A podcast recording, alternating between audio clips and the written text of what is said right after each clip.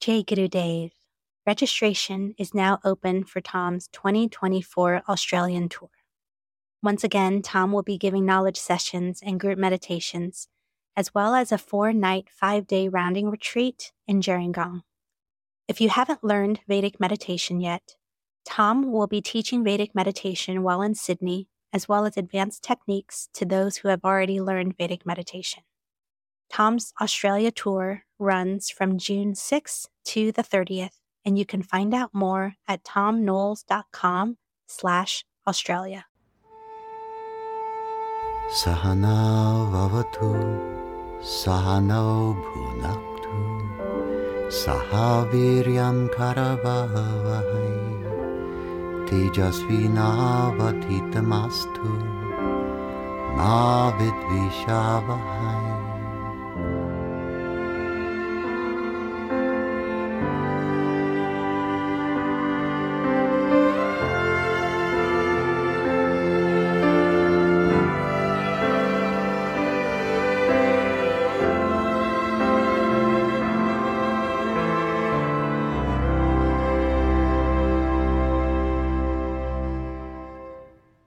What is the Vedic worldview on fear having been passed along to the child while in the womb? As an adult, this fear could be unconscious. How can I tell whether it's my own fear or my mom's? Aside from consistently practicing Vedic meditation, is there any other advice on how to move through this? Jay Guru Dev. You highlight for us a very important multi generational consideration in our desire to bring greater and greater knowledge to the world generation after generation. It is a fact that the emotions of a mother during gestation are encapsulated in biochemistry and brain chemistry, most of which is capable of crossing the placental barrier, and the emotions for which, encapsulated chemically, are experienced and shared by the fetus, by the embryo first, and then as it graduates into becoming a fetus, into the fetus. What this highlights for us is the great importance that our dear mothers of the earth who are bringing forth the next generation have every advantage provided to them of being able to practice Vedic meditation on a regular basis and twice a day is considered to be the minimum that a pregnant woman can do. We have a special mother's program for pregnant women where they can practice at a much higher level of practice, should they desire it, should it be desirable, they can partake of a higher level, a greater number of minutes of practice, and a greater number of sittings in meditation than merely two during the whole of their 40 or so weeks of gestation. Partly to provide the mother with all of the adaptation energy stability, adaptability, integration, to provide the mother with the ability to purify her body, and for the mother to be in that awareness of progressive change. And as the first beneficiary of that, for the baby in utero to be able to have and share the balanced chemistry of the mother. And so this is really one of our great desires. Those who are in my immediate circle, and most particularly my wife, Ariella, who uh, has made deep connections in the birthing world with hundreds of mothers to promote the very great usefulness and applicability of Vedic meditation, and as importantly, the intellectual understanding of all that goes into the consciousness of a mother and then prints out through her physiology into the child. Having said all of that, yes, it's true that if a mother experiences stress, and we won't be exclusive to fear here, stress can appear in the form of mania, which means uncharacteristically high levels of happiness for no particularly good rational reason. So just super excitation, ma- mania, which is one form that stress can take, to anxiety and fear. Yes, you mentioned fear. Sadness, another form of stress experience. And anger, another form of stress experience. Anger, sadness, fear. These are the trifecta. These are the triumvirate of the expressions, but there's a fourth, which is mania. Anytime a mother is experiencing a negative reaction to overloads of demand that are demands that are being made on her, her negative reaction will turn into the chemistry for either anger, sadness, fear, or mania. And the baby is going to share that experience. And so then babies will be birthed and in the first seconds of living life independently from the womb already are having some of the quality of the biochemistry that was passed on to them by the mother. But very importantly in this consideration, something else was passed on by the mother no matter what. Irrespective of what relative experiences the mother went through during gestation, there is something else that we have to consider that is passed on by the mother, and that is Mother Divine.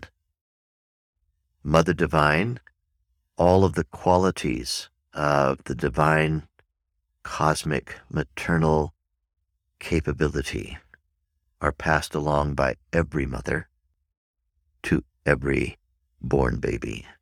Every mother has innate mother divine qualities. And these mother divine qualities are in as a balancing agent against whatever episodes of stress may have been experienced by a mother during gestation. These mother divine qualities must not be overlooked. It will be a great insult to the status of the divine feminine to say that a child is merely the product of all the stress episodic experiences a mother may have experienced during gestation. Because there's this other great big thing, the big elephant in the room. See what happens when an elephant enters a village? In India, I saw this many times. An elephant will come walking into a village. Dozens of dogs come barking from everywhere. But the elephant doesn't mind. She's just happy that some dogs are enjoying barking. That's all.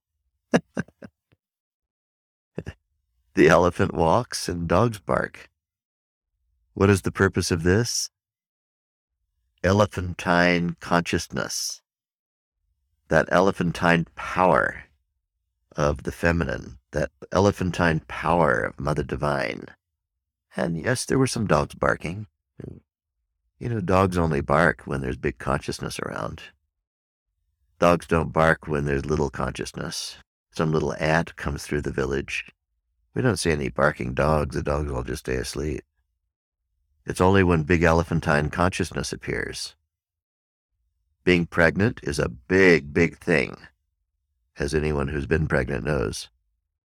It is elephantine and its consciousness power, something new awakens inside the feminine of the woman who is bearing another human, the next generation. And it is that that is the biggest thing that is passed along to the child. the biggest thing. And when we're looking at different ways in which meditation can bring great things to people, the number one reason why meditation works is because when we settle down in our consciousness during Vedic meditation, we make use of our mantra and effortlessly using the mantra, naturally our mind quietens down. The body goes into a deep state of restfulness, and the mind arrives at that vast, unbounded, unified field, the deepest layer of relativity prior to absolute transcendence is that layer of Divine Mother. How is it that we're able to get to that?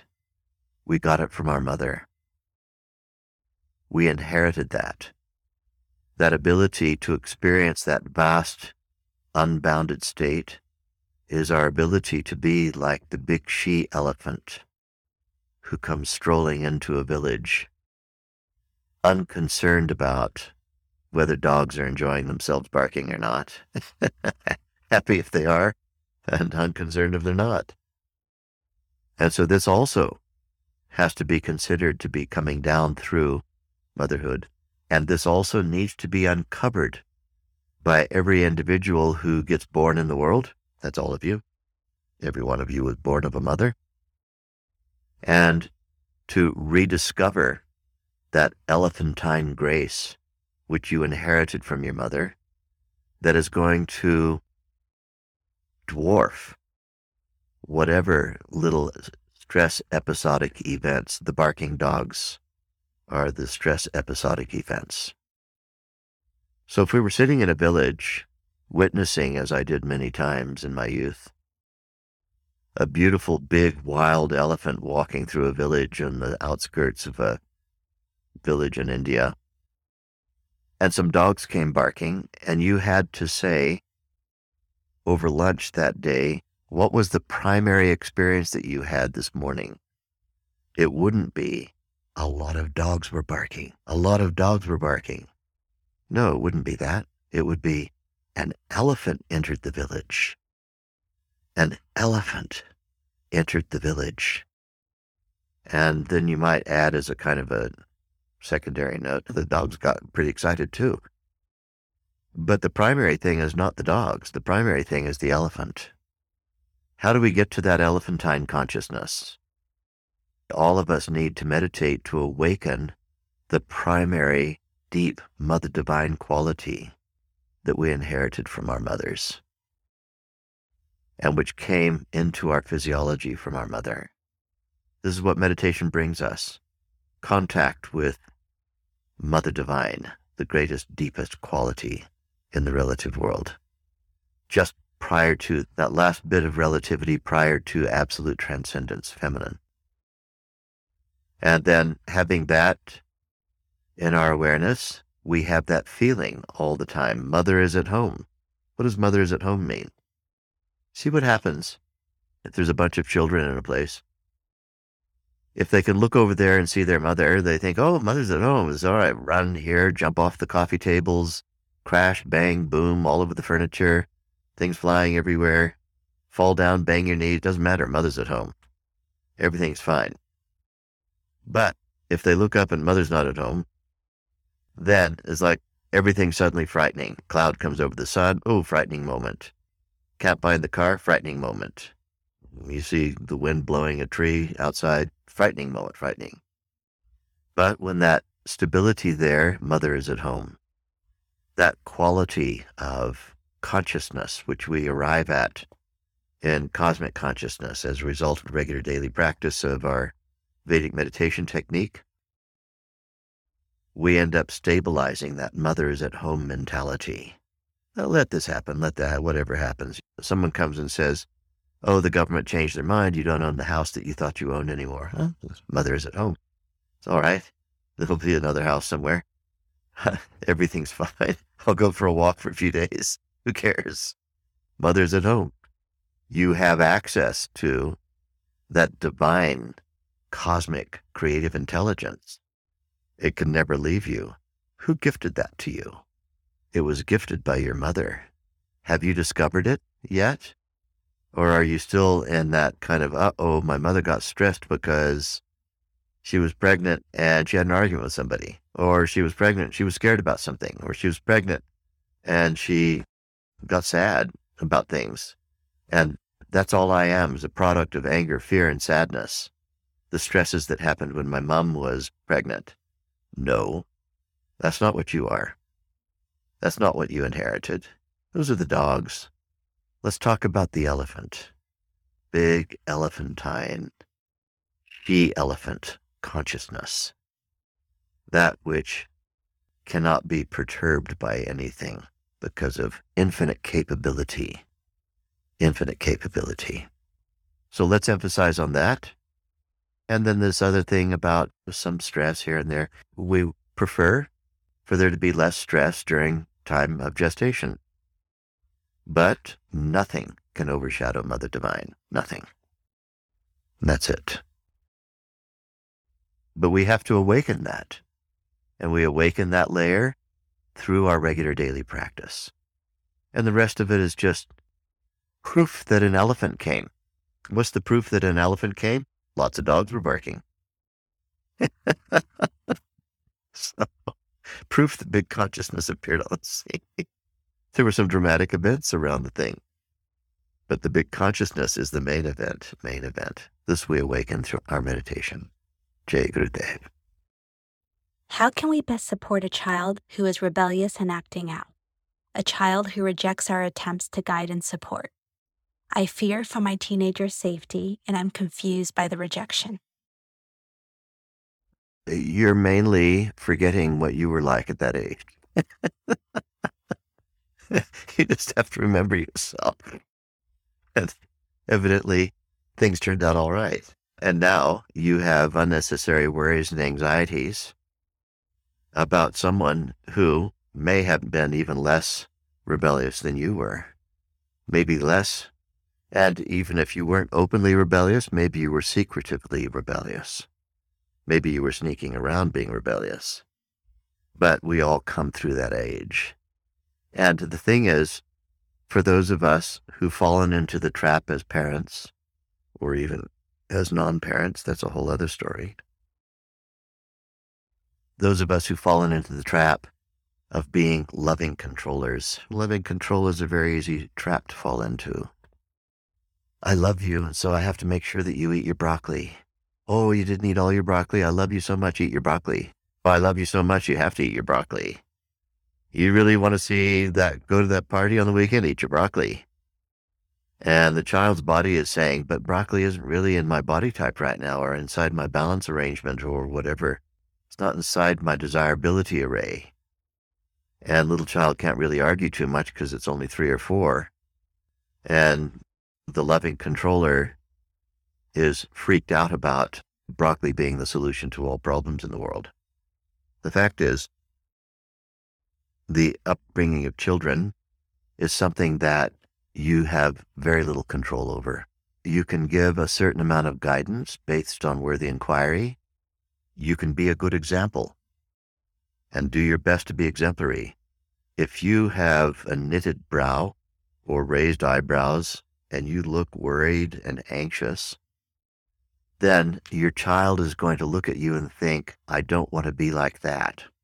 So whatever it is that that is advising me to be, I'll be the opposite because I don't want to be that. So we have to be careful. What kind of example are we giving? Are we going to be able to control our children into the kinds of behaviors that we wish them to engage in? No, you won't be able to control them. One thing that you learn as a parent is the delightful fact of the uncontrollability of your children. They're uncontrollable. They may be inspired to follow your example if your example is exemplary enough. But if your example is not exemplary enough, they might be inspired to do anything except to end up looking like you. So we have to be the first point of reference. Who is the knower? Who is it that is the advisor of those whose advice we wish people to follow, if we don't look as though our own counsel has done us any good, if we don't look as though our own advice has done us any good, if we don't look as though our own personal philosophy has done us much good, why should anybody, particularly our children who watch us through magnifying glasses for our whole life, why should anybody follow what we say they should be doing or not doing? So, first point of reference, we need to clean up our own backyard first. That is to say, let's get rid of the stress. Let's get rid of the stressed looks. Let's get rid of the idea that the world's going to come to an end if particular things don't happen or do happen or whatever. Someone whose life is dictated by events, someone whose life is dictated by politics, someone whose life is dictated by gossip or conversations. If we want to be more kind about gossip, we call it conversations. Someone whose life is dictated by relativity, and that person wants to now advise me. And I'm a child growing up. From the child's perspective, they see this age coming. In the Western world, we've done a great cruelty to our children by telling them, and this was all done just so that politicians could get votes, you're going to be a complete adult by the age of 18. In America, you won't be able to drink any alcohol. In other countries, you can at 18 every other country besides America. 21 in America. In the United States, you can't drink poison until you're 21. Other countries, you can drink poison at age 18. When the vote was put down to the age of 18, many of you are not old enough to remember it. I remember when this happened all over the world. Politicians wanting to be able to get a larger number of people voting for them lowered the voting age to 18. And that itself could have been a reason why people would vote for them irrespective of whatever their other policies were, you get a whole lot of immature people voting for you. So now kids see 18 coming, 18, 18, 18. I have to be an adult. The world and the society says when I'm 18, I'm an adult. There's nobody who's here who's over the age of 18 who's listening who is actually an adult at the age of 18. And any of you who are over the age of 18 and the further above it you are, the more you'll agree with me 18 is not adulthood. You're still a teenager. But that doesn't stop children from thinking, I have to be an adult. I have to be somehow, if not completely, at least a high percentage, 75, 85, 95% self sufficient living in the world and having decided who and what I am. 18's coming. And now what am I, 15, 16?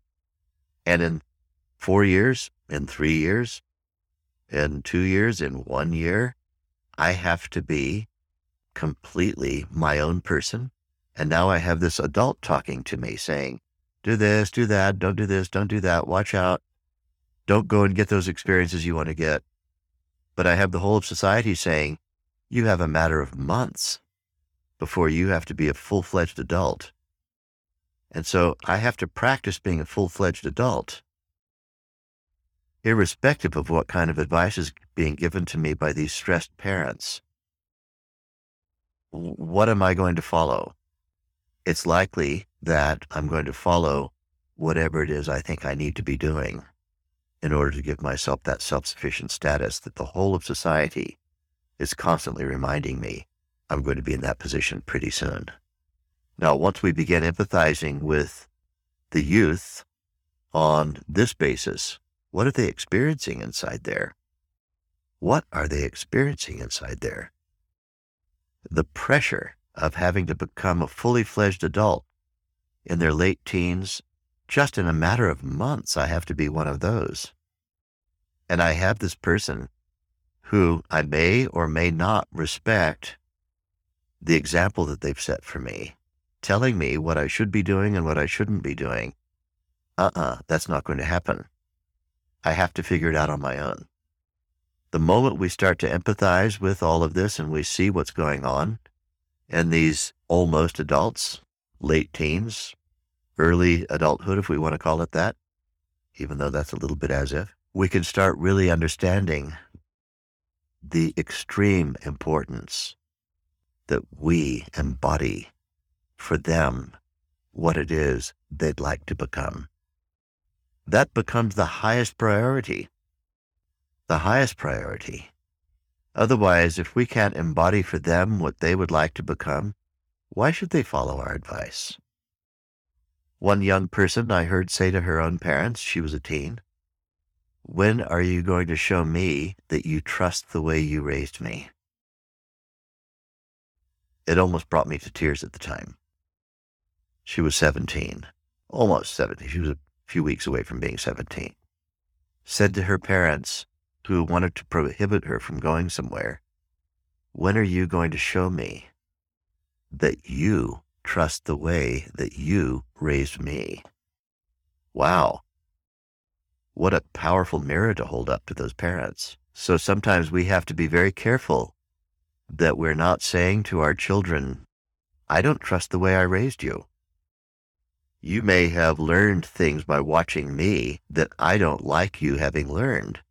And therefore now I have to advise you not to be like me, your advisor.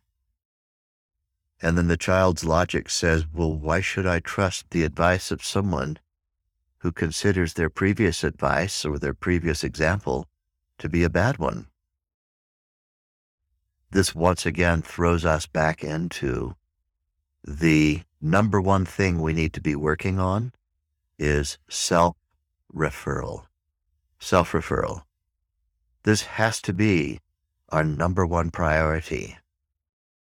To what extent, to what percentage am I actually radiating a desirable life that would cause people, young people, to want to come to me and say, whatever it is that made you you, please tell me what that is. I want it. Rather than us having to be the loving controller who says, don't do this, don't do that, don't do that. On the flip side of all of this, how many things did you end up doing as a late teen? How many things did you end up doing that you, looking at your children, you would think, I would never want my children to experience that. But here you are, evidently relatively okay, having survived it all and you came through it and you ended up where you are in a position where you want to raise your children a little differently. We have to have a greater admiration for the robustness of the human condition. Children can get through just about anything and end up being great people. Children can get through just about anything. One of the greatest people ever that I met was Nelson Mandela. And here was somebody who, as a teenager, was a violent guerrilla and whose idea of what had to happen was the violent overthrow by the killing of those overlords of the apartheid racist government of South Africa. And he ended up spending years, decades in solitary confinement and ended up being one of the most desirable people on earth you could ever hope to meet.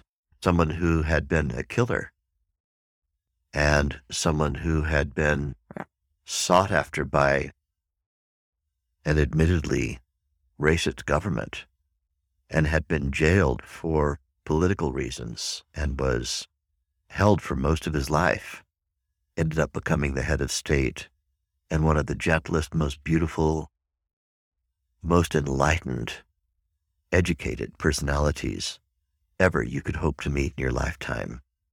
To what extent do we have trust that nature knows what it's doing? To what extent do we have trust that our children are coming into this earth with a destiny. It's their destiny to fulfill. It's not ours. And so let's let go of the loving controller. You won't be able to control your children into anything. You will be able to inspire them, perhaps. So we need to let go of the loving control thing and be a spontaneous inspiration to them. Let's do some more self referral, some more of this becoming the inspiration that is the attraction to their asking us for wise and trusted counsel. Otherwise, they'll never ask us for wise and trusted counsel. Let's have our attention on ourself. Let's show some trust of nature that my child is born with, yes, a few dogs that are going to bark at the elephants, but that elephantine mother divine quality, which the child has also inherited from us. All of the good things have also been inherited by your child. And let's awaken those. Let's be an inspiration to them. Being an inspiration to our children is the number one most important thing that ever we can be or work on. And learning how to control them, give up on that. It's a complete futile exercise. It won't ever work. There's no method that I can recommend that will make you a better controller of children. So we just let go of that completely. Let's let our attention be on being the inspiration that attracts the worthy inquiry. How should I live my life, mummy or daddy, whoever you are? I want to be like you. What can I do? That'll come if we pay attention to our own spiritual development. Jay Gurudev. Thom, can you share from the Vedic worldview how we could deal with the death of a child? I think this is one of the most difficult experiences that it is possible for a human to process the death of a child.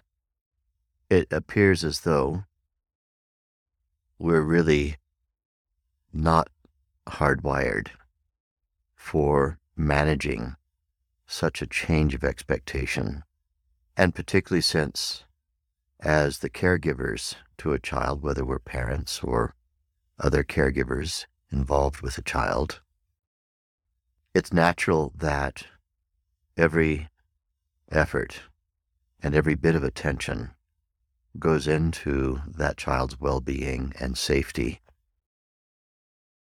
The nourishment, the upbringing, and all of that with hopes for a future and that we're doing our best to deliver some wonderful person to be a member of the next generation of humanity.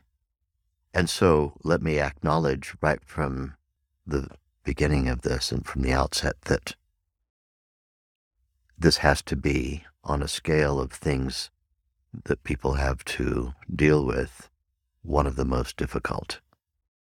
And we're not alone. Those of us who've had these experiences are not alone. There are millions of people every year worldwide who experience this kind of tragedy. What do we do? What do we do about it? First of all, from the Vedic perspective, one of the greatest gifts of our perspective is that life and death is not the polarity, the polarity of this and that, something and something else that is the opposite pole of that thing. Life and death are not a polarity. Body birth and body death are a polarity, and life is considered to be a continuum. Life, consciousness, and consciousness existing in a body is a continuum. Life itself cannot be killed. Consciousness is our true nature. Consciousness is the true nature of a child. All of us were children at some stage, and we arrived here with our consciousness and an embryo, a fetus, and then we were born. We're living our life now. We're listening to this. And we are also consciousness. Children, in that respect, are no different. They're also consciousness having a human experience. And each of us brings with us certain limitations. One of those is for how long it is relevant for us to reside in a body. How long is it relevant? But clearly, nature has no intention for any of us to reside in a body forever. All of these bodies die. It shouldn't be lost on anyone that the death rate on Earth has been and always will remain 100%. And if you think of what longevity means, longevity is a fatal condition. It doesn't matter how long you stay in your body, there's going to come a point where that body comes to an end. And each of us brings to this existence a certain basket of gifts that we are delivering to the world. And each of us also brings to this world our own karma. Karma meaning the limitations, the boundaries within which we live that are the limiting factors of how long our consciousness can enjoy being in a body. It also is a great gift of the Vedic worldview, which is the origin worldview in this regard, wherever any of this is found in the world. The idea that this is not our first life.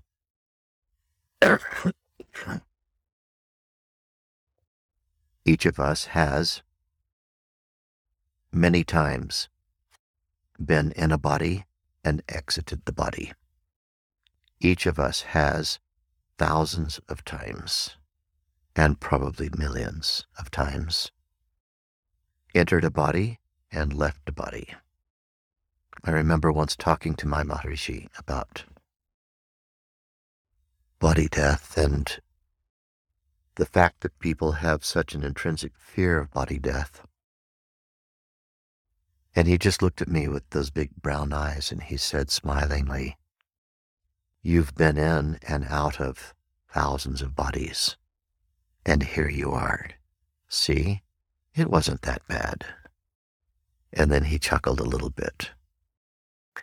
And so then, even though we can have these comforts, it is nonetheless only a marginal help to us that we have intellectual information about what the deep reality is of someone having to exit their body at a very young age. When we feel as though we have built lots of expectation around what it's going to be like watching a child grow to adulthood, and then to have our expectations changed radically when clearly that's not going to be happening.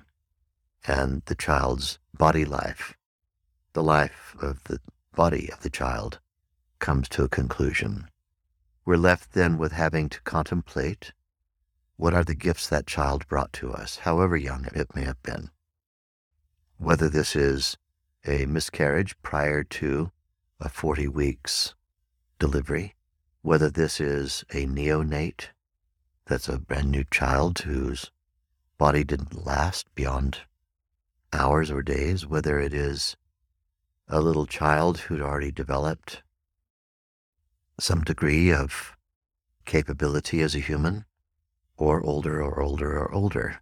It's natural for us to have expectations about what we're going to be experiencing. And we build upon those expectations powerfully. And all suffering is obedient to one principle that when it turns out that our expectations were not accurate, then we have to change our expectations radically in many cases. And the more radical the change of expectation, the greater the upward curve and suffering. And so it's not that we do not have expectations, it's that we have to become somehow masters of being adaptive in allowing our expectations to go through change as the tides of time come and go. And with those tides of time, with the incoming tide, the arrival of so many new people in our lives, and with the outgoing tide, the departure of so many personalities whose bodies came to an end. It's a tidal phenomenon in any individual's life. You live a life for a period of time where there's a surge of personalities that appear in your life and around which you build expectations. And then there's a peak of that, and in your life there is the outgoing tide where there is an outflow of access to those personalities because they're not in their bodies anymore. And as one's life continues on and on, the outflow, the outward moving tide, seems to increase and increase. One of the things that we notice as we age is that the number of people that we can count whom we knew but who no longer are here in their bodies starts to become an ever increasing number. The older you become, the larger the list of those whom you once knew who no longer are accessible at this level of being a human in a body. And so this is a tidal phenomenon. In order to manage a loss as grievous as the loss of a child, however old that child may have been, whether it was a baby or an older child, doesn't matter. We have to become philosophers.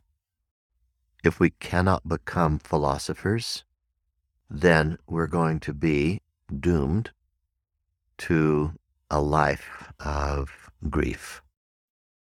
We will not be able to have certain thoughts. We will not be able to visit certain sensory experiences that might trigger memories will be very, very limited. And it is better for us to experience a degree of all of the sensations that accompany working this out and doing the philosophical work, which can be painful, rather than living a life where there are certain subjects that we simply cannot touch or certain subjects that we simply cannot visit. This is a very important thing I'm telling you that if we decide to be agents of philosophy, agents of change, agents of understanding in advance of having to simply react to change, if we are prepared for any change of expectation, because we have both experientially and intellectually soundly a broader philosophy about what life actually is. Life is not how long a human body lasts. Life is a phenomenon that transcends the birth and death period of a human body. Human bodies are not the arbiter of life and death. Human bodies are simply a means through which life is lived for a period of time. So, what gifts did somebody bring to the world? And irrespective of what our expectations were, it may be that even a very small, even a very young infant may have brought gifts. All of grieving has to do with transcending the idea that we're grieving for somebody, as if we're feeling sorry for what they're experiencing. One of the things that we learn is that when one no longer is able to live in a body, one is not suffering. Suffering only happens to those who are left behind in their bodies. The one who is not in a body is not suffering. That being the case, we have really to ask ourselves, for whom are we grieving? And it's a rhetorical question, the answer to which is, we're grieving for ourselves.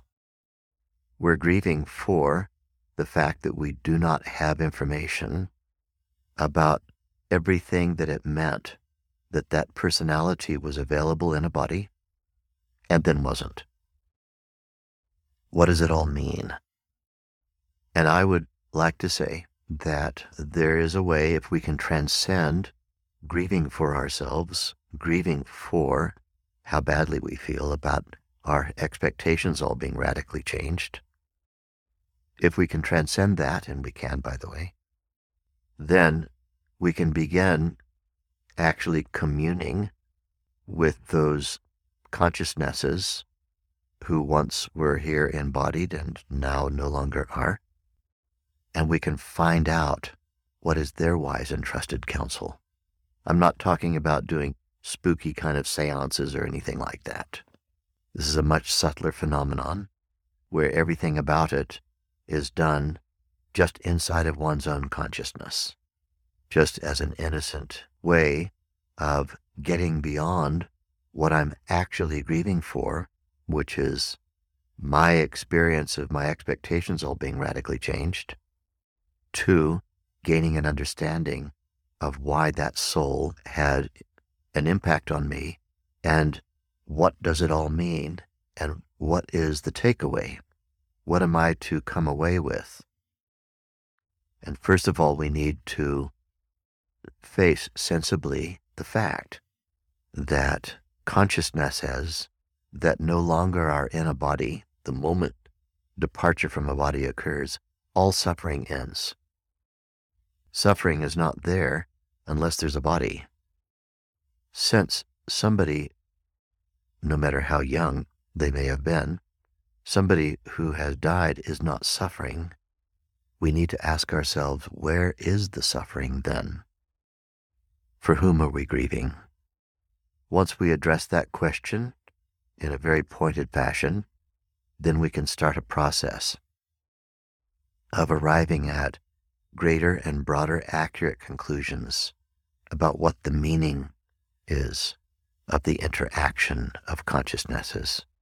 What is the meaning of it all? And you can arrive at all those answers within yourself, within your own deep level of being. And this will bring an end to your suffering because the person for whom you're grieving, you're not really grieving for them, you're grieving for yourself.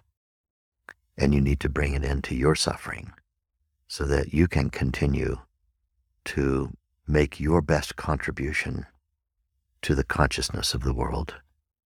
And these are my few simple thoughts about that subject. Jay Guru Dev.